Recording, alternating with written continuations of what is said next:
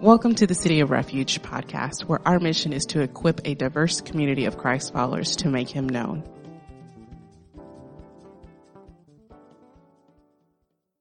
Well, good morning, City of Refuge. Uh, my name is Brandon Freeman, and I am the equipping pastor here at City of Refuge. So today we are continuing our series through Jesus' farewell address in John 13 through 17. And we've actually just finished the, the first section of Jesus' farewell address. So the first part of it takes place uh, during the Last Supper, during where they're celebrating Passover. And you remember it started with Jesus washing the disciples' feet and setting for them this example of how they were supposed to serve one another, how they were supposed to care for one another after he was gone. And then a lot of his discussion during this section has been addressing that he is getting ready to go away and their distress at the fact that he's leaving. And he talks to them about this fear that they have that they're going to be alone. And Lionel preached last week about how Jesus says, No, you're not going to be alone. I'm going to send you a helper. I'm going to send you the Holy Spirit. And there has been this recurring theme over and over and over again to love one another. And I think most poignantly, it's when Jesus says, A new commandment I give you that you love one another, just as I have loved you. You also are to love one another. By this, all people will know that you are my disciples if you have love for one another. This has been a recurring theme. And then at the end of this, he says, Rise, let's go. And so, evidently, everything we're about to read is taking place between what happened there at the supper table, and then we know in John 18 that they're going to be in the garden. So, this is sort of a new section, but what Jesus is about to do, what Jesus is about to teach them, is going to be very much in line with what he said so far. He's about to give them a metaphor to help them understand better what he has been teaching them about what life is going to look like when he is gone. Now, I want to get to that metaphor, but to help us understand it better, I actually want to start someplace else. I want to start in the Old Testament roots of where this image comes from that Jesus is about to give them. So I actually want to start, before we get into John 15, I want to go back to Isaiah 5. So we're going to go back to a prophecy of Isaiah. So this is hundreds of years before Jesus. And in this, Isaiah has been prophesying against Israel and letting them know that God's judgment is coming. And here in Isaiah 5, we get this image of why God is judging Israel. So starting in 5:1 it says this. It says, "Let me sing for my beloved, my love song concerning his vineyard. My beloved has a vineyard on a very fertile hill. He dug it and cleared it of stones and planted it with choice vines. He built a watchtower in the midst of it and hewed out a wine vat in it, and he looked for it to yield grapes, but it yielded wild grapes. So here, Isaiah gives this image of, of God as someone who has been preparing a vineyard for himself. He's, he's done all of the work. He's cleared the land. He's planted the vines. He has, he has set up protection around this vineyard. He's put a watchman there to make sure that no one breaks in and, and damages the grapes. Like he has done all of this work. And now it is time for the fruit. And it says he looked for it to yield grapes, but it yielded wild grapes. Now, to, to explain what that means, I want to tell you a little story from my own family. So, we have a little garden in our backyard, and uh, Ellen and the boys planted a vine one time. They planted a grapevine, and over time it grew, and we got grapes. And the boys were very excited to try the grapes. And so they took them off and they put them in their mouth, and they were the most bitter, kind of gritty, grainy grapes you had ever tasted. They were wild grapes. That's what he's talking about here that, that God had planted this beautiful vineyard. He'd put in all this work, and then he sort of gets to taste the fruit, and he goes, That's nasty. Now, why? Well, later on in Isaiah 5 7, he tells us some more about that fruit. He says this For the vineyard of the Lord of hosts is the house of Israel, and the men of Judah are his pleasant planting. And he looked for justice, but behold, bloodshed, for righteousness, but behold, an outcry. So when God planted this vineyard, this vineyard of Israel, he had a particular fruit in mind that they were supposed to bear the fruit of righteousness and the fruit of justice, right? They were supposed to be a people that would live in such a way that his justice, his goodness, his ways, his holiness would be lived out among them and would be on display for all the nations to see. That was the fruit he was going for. And instead, what he got was violence. Instead, what he got was bloodshed. Instead, what he got was things being so bad that people were crying out about the evil that was being done. That is the wild grapes that he's experiencing from Israel in this season. Now, if you read the rest of Isaiah 5, it does not go well for the vineyard. And if you were to read Isaiah 5 in isolation, you would be tempted to say, well, so much for that idea. So much for God's vineyard. Which is why I think it's so striking in John 15, in the middle of Jesus' farewell address, in the middle of him preparing them for the fact that he's getting ready to go to the cross, he turns to them and he says, I am the true vine. And my Father is the vine dresser. You see, God had not given up on the dream of that vineyard. God had not given up on his desire for a people that would bear the fruit of righteousness and justice. God had not forgotten about that. He was still after it, and now he was doing it in the person of Jesus. The new vineyard. So now let's turn to John 15.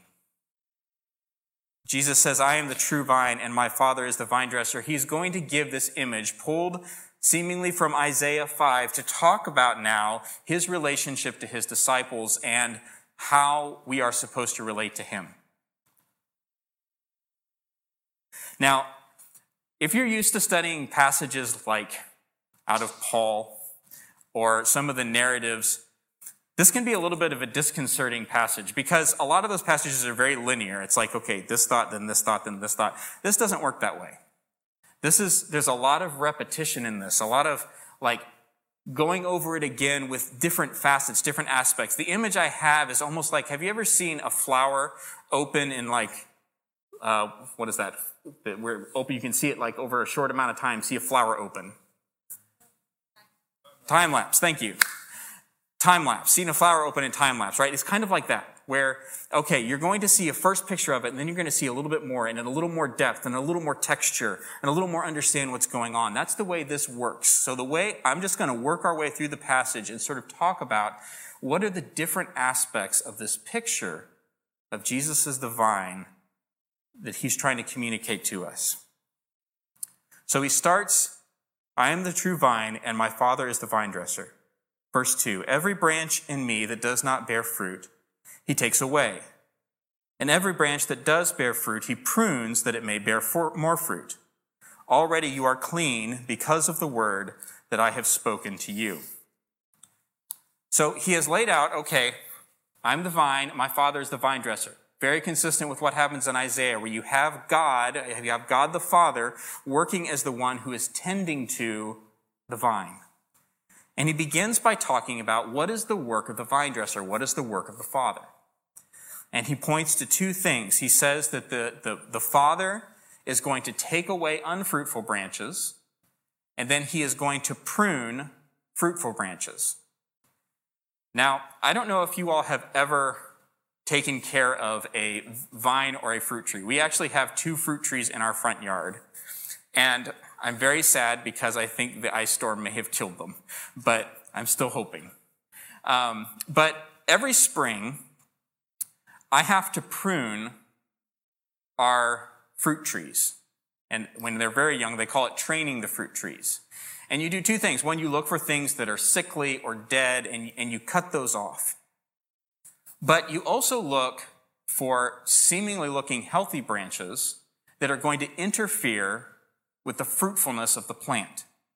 So, you know, a, a fruit tree will just tend to send branches all different directions, but you want it to bear fruit and you want it to put a lot of the nutrients into its fruit rather into keeping all of these different branches alive. And so if there's like a branch that's growing inward, you, you cut that off. You want to make sure that, the, that there's some heavy branches so that it can bear a lot of fruit and not break the tree. So you have to think about what are the primary branches that you want to keep up and you, and you cut away at things that look like healthy branches because you are seeking to increase the fruitfulness of that tree. And that's what the Father is doing here to the vine. Now, he talks about this idea of cutting off the unfruitful branches. Now, what is that about? Well, if you go through the Gospel of John, there's this recurring theme where you have a bunch of people who are following Jesus. You've got a bunch of people who seem to believe in Jesus. They even call them disciples. And yet, there's this constant question in the Gospel of John Really? You really believe? Are you really a disciple of Jesus? Really?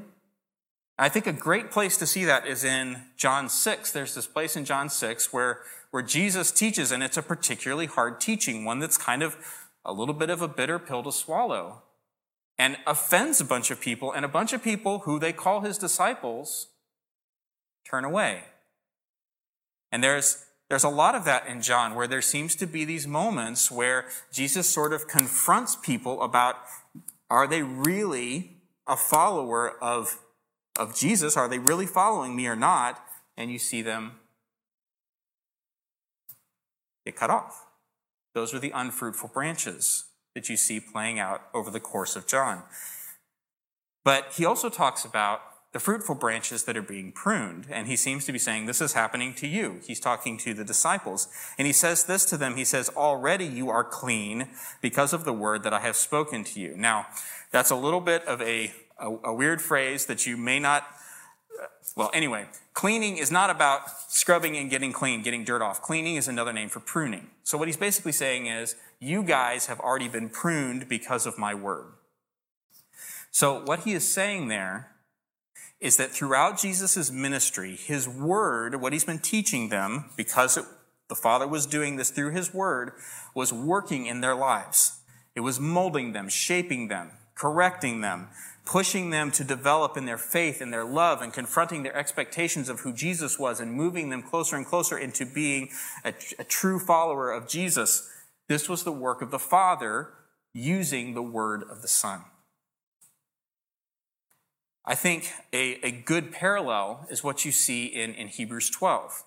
In Hebrews 12, it talks about the fact that one of the works that the Father is going to do in our life is the work of discipline, that He is going to actively seek to move us more towards Christ likeness. It's kind of the same thing. It's, it's the Father through the Word pruning us so that we will be more fruitful. And I think this actually goes all the way back. We were talking about Isaiah, right? One of the things we saw in that passage is that God is going to do what it takes to care for the vine, to care for the vineyard. He's going to do the work to make sure that the fruit happens. And that he does that because he loves the vineyard. That whole passage in Isaiah 5 started with the fact that this was a love song to his vineyard. I say all that because this process of pruning, this process of discipline, the process of the Father using the Word to draw us into a closer relationship with Jesus is not always a fun or painless process, right? It's not fun when there's aspects of our lives where we have sin that has to be confronted and cut off. It's not fun when we have something that we think is, is healthy or good in our life, and God is like, actually, this is presenting, preventing you from really being fruitful and cuts it away. But these are things that he does out of love for us. Okay, so that's the work of the Father, is cutting away unfruitful branches and pruning the branches. So let's continue in verse 4. He says, Abide in me, and I in you. As the branch cannot bear fruit by itself unless it abides in the vine, neither can you unless you abide in me. I am the vine, and you are the branches. Whoever abides in me, and I in him, he it is that bears much fruit. For apart from me, you can do nothing. If anyone does not abide in me, he is thrown away like a branch and withers, and the branches are gathered, thrown into the fire, and burned. If you abide in me, and my words abide in you, ask whatever you wish, and it will be done for you. So here we see the central command that Jesus gives in this image, which is the, the command to abide. He says his disciples should abide in him, those who follow him should abide in him and unless you do, you cannot bear fruit. In fact, he goes so far as to say, You can do nothing unless you abide in me. Now, that actually makes a ton of sense in this image, okay? So I want you to imagine for just a second you have a, you have a vine, you've got a branch, and you cut off the branch. How much fruit is that branch going to bear? Nothing, because that branch is dead is just dead. And that's what he says here is if you are not connected to the vine, you're not bearing fruit. Not only that, you're dead.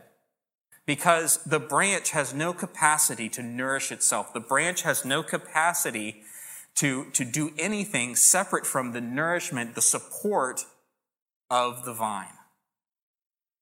And he's saying, I am that for you. You must abide in me. You must remain in me. You must stay with me if you are going to bear fruit.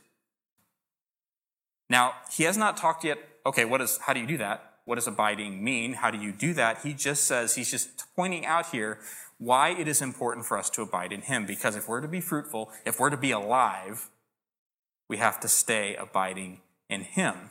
And I think it's important because what is the direction of the action here, right? The direction of the action is he doesn't tell them, hey, you guys go bear fruit. Instead, what he tells them is, hey, you abide in me, and fruit is going to be the natural result of that. Our action as Christians is to pursue abiding in Christ, and he seems to be saying here, fruit is going to come because we are connected to the vine and because the Father is doing this work of pruning us so that we will be fruitful. All right, 15:8. He's, pro- he's told us we must abide in him. And then he says this By this my Father is glorified, that you bear much fruit, and so prove to be my disciples. I think there's a question that hasn't really been answered yet. Why does God care so much about this fruit? He was after it in Isaiah 5. He's evidently after it still. He has done an incredible amount of work to get it. Why is this so important to him?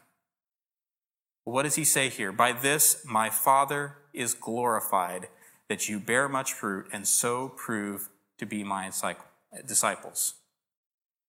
I think there's two things going on here that's related to our fruit. The first is worship, and the second is proclamation.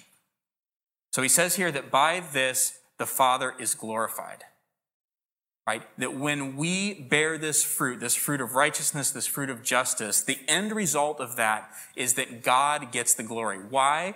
Because He's the one that's been planting the vine and pruning it and, and providing the nourishment so that the fruit is there, right? It's His fruit ultimately. He is the one that has done all the work so that this fruit is born. And so when that fruit happens, He gets the glory.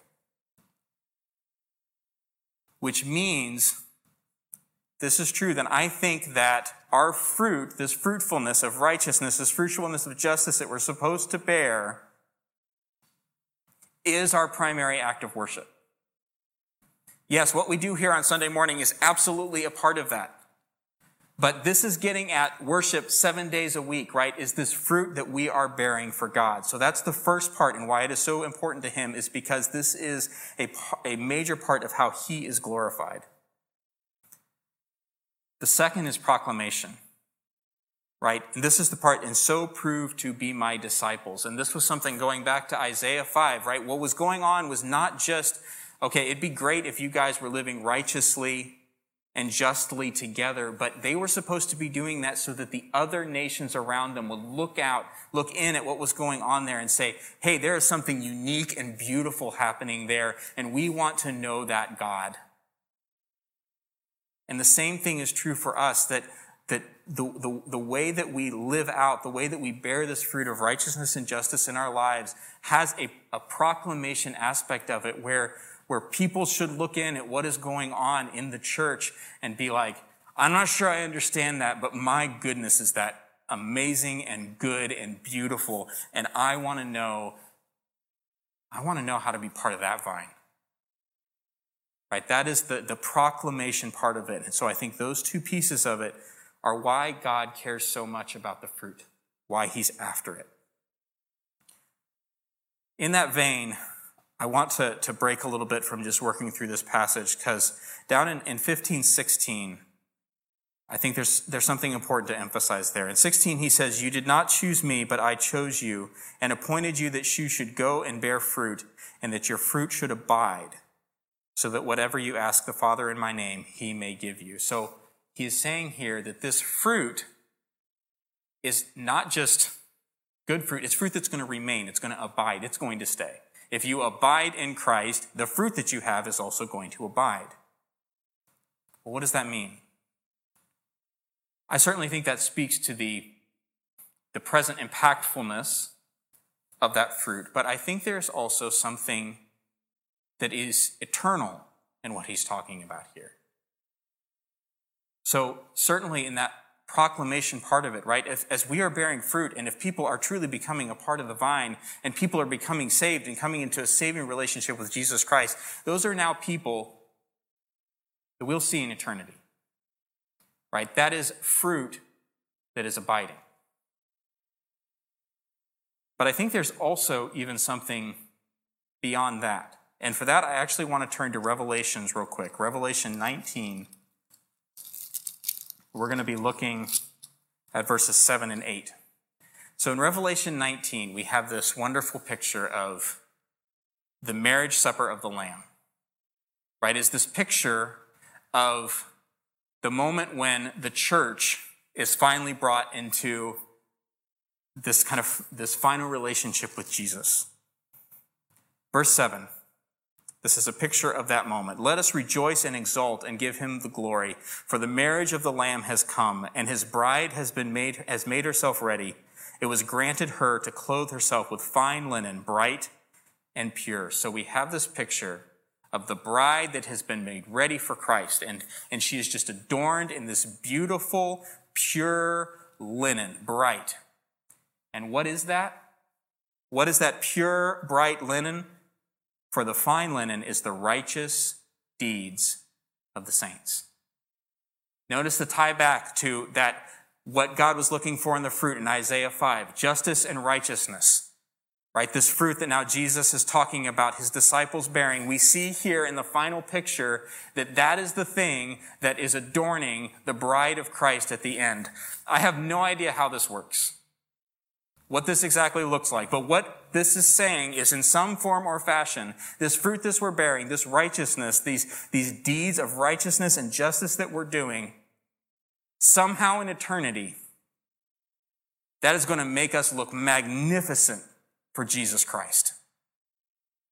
That is fruit that is abiding into eternity. Again, don't know how that's going to play out. I am looking forward to finding out someday. But I think it, for me, provides such a beautiful picture of not just why this fruit matters to God, but why it should matter to us.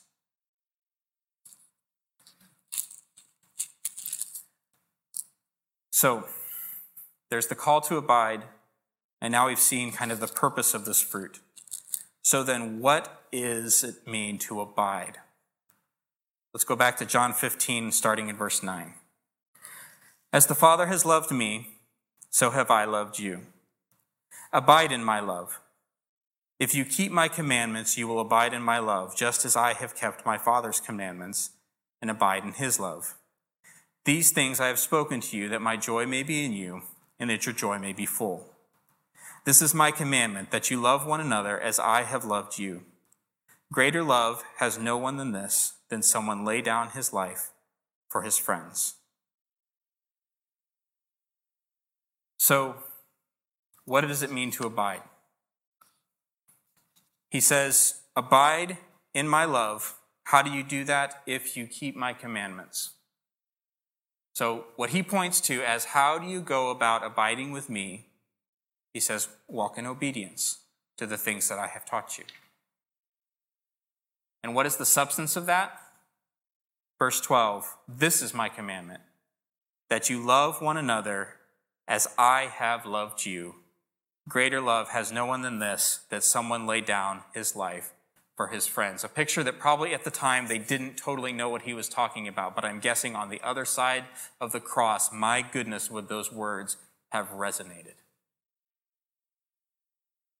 This is what it looks like to abide, is to follow Jesus' command with the heart of that being sacrificial love, a laying down our lives for one another. And that's what he says it's going to be to abide in him. Not just about our physical lives as it was with Jesus, but also living in ways that are costly in the ways that we serve each other and lay down our lives for each other. Costly in time, costly in money, thoughts, concern, emotional energy. These are all the ways that we lay down our lives for each other.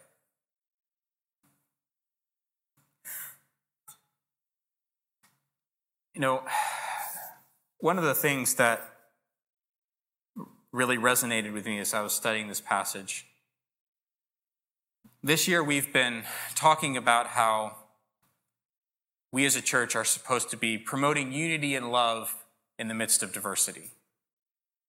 And it's one of the reasons we did this series, and you may be wondering why. There hasn't been a whole lot on unity talked about in any of these passages.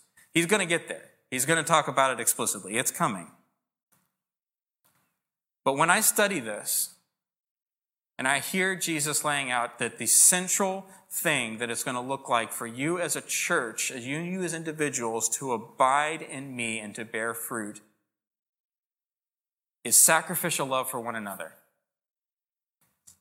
Then I have to believe that he is giving us here one of the absolute most essential keys, one of the central things that we will have to do if we are ever going to get unity in the midst of diversity in our church. Like, this is what it is going to take for us to pursue that together. This is what we are going to need to have happening in our, both individually and collectively, as we encounter the differences that might divide us. So, that was one thing that was very much on my heart as I was studying this. But the other one that really s- stood out to me for our church right now is verse 11. These things I have spoken to you, that my joy may be in you, and that your joy may be full. I think when we hear, okay, Jesus wants me to self sacrifice for others, our natural tendency might be to draw away from that a little bit. I think, in particular, to draw away from that a little bit because I don't know about you, but the last year and a half has felt costly in a lot of different ways. And Jesus says, I am teaching you this. I'm telling you this. I am drawing you this metaphor. I'm telling you to abide in me in this way because that is where joy is found. And I had to ask myself, do I actually believe that? Do I actually believe that this life of fruitfulness, this, this sacrificial love as a way of life, is actually what is going to lead to the fullness of my joy? Because to be honest, self sacrificing love does not always feel good or joyful in the moment. Sometimes it does. It's great when it does, but it doesn't always. sometimes it really hurts because self sacrificing love is costly.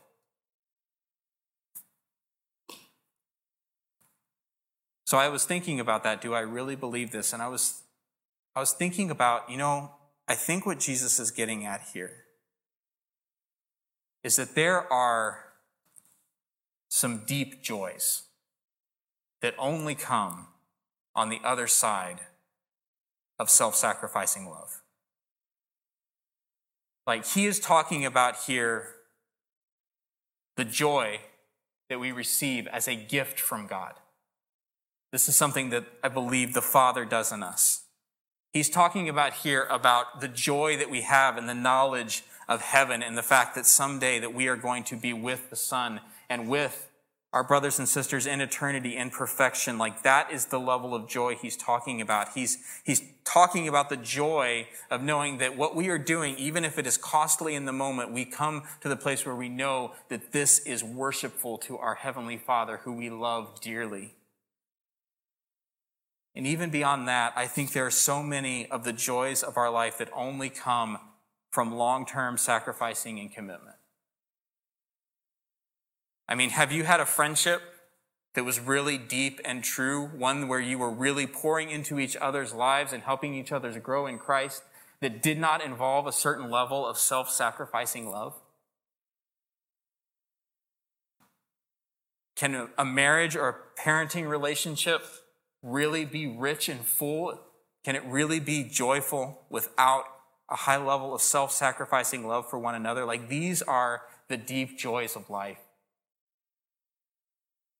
And what I think Jesus is drawing his disciples in and drawing us to is if you really want to pursue joy, it's through this, through self sacrificing love. And, I, and I, I, I bring that up for our church because I have seen so much from our church in terms of us laying down our lives for each other in the last year. And I really want to commend this church for that. And I want to encourage you that when it comes to that, maybe you haven't experienced the joy yet. But though weeping may endure for the night, joy will come in the morning. And this is an additional promise that that is true. So if you have been struggling for joy in this season, I want you to take verse 11 to heart and to continue to press into self sacrificing love for one another, knowing that Jesus said, down that path, there's real joy. So I hope as we walk away from this passage, it's kind of big one three big takeaways that I have for us. One is that we would continue to submit to the Father's pruning in our lives in this season. Two would be that we would commit ourselves to continue to pursue sacrificial love of one another. And three would be that we would do that with expectancy.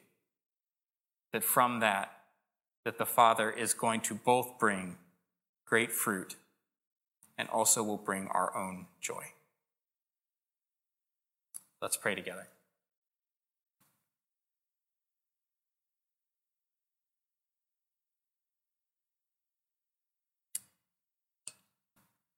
Heavenly Father, I thank you that there's so much in this passage about the work that you are doing. There's so much of this, God, that is in your hands, and we know that you are good and that you love us and that you are pursuing our best interests. So I, I do pray, God, that you would be doing the work of pruning in our lives. Lord, I pray for myself and any of those in the congregation who may be struggling with joy right now. I pray, God, that you would give us faith to believe the words of Jesus and that you would help us to live into sacrificial love for one another. We love you and give you all the praise and the glory in your name. Amen.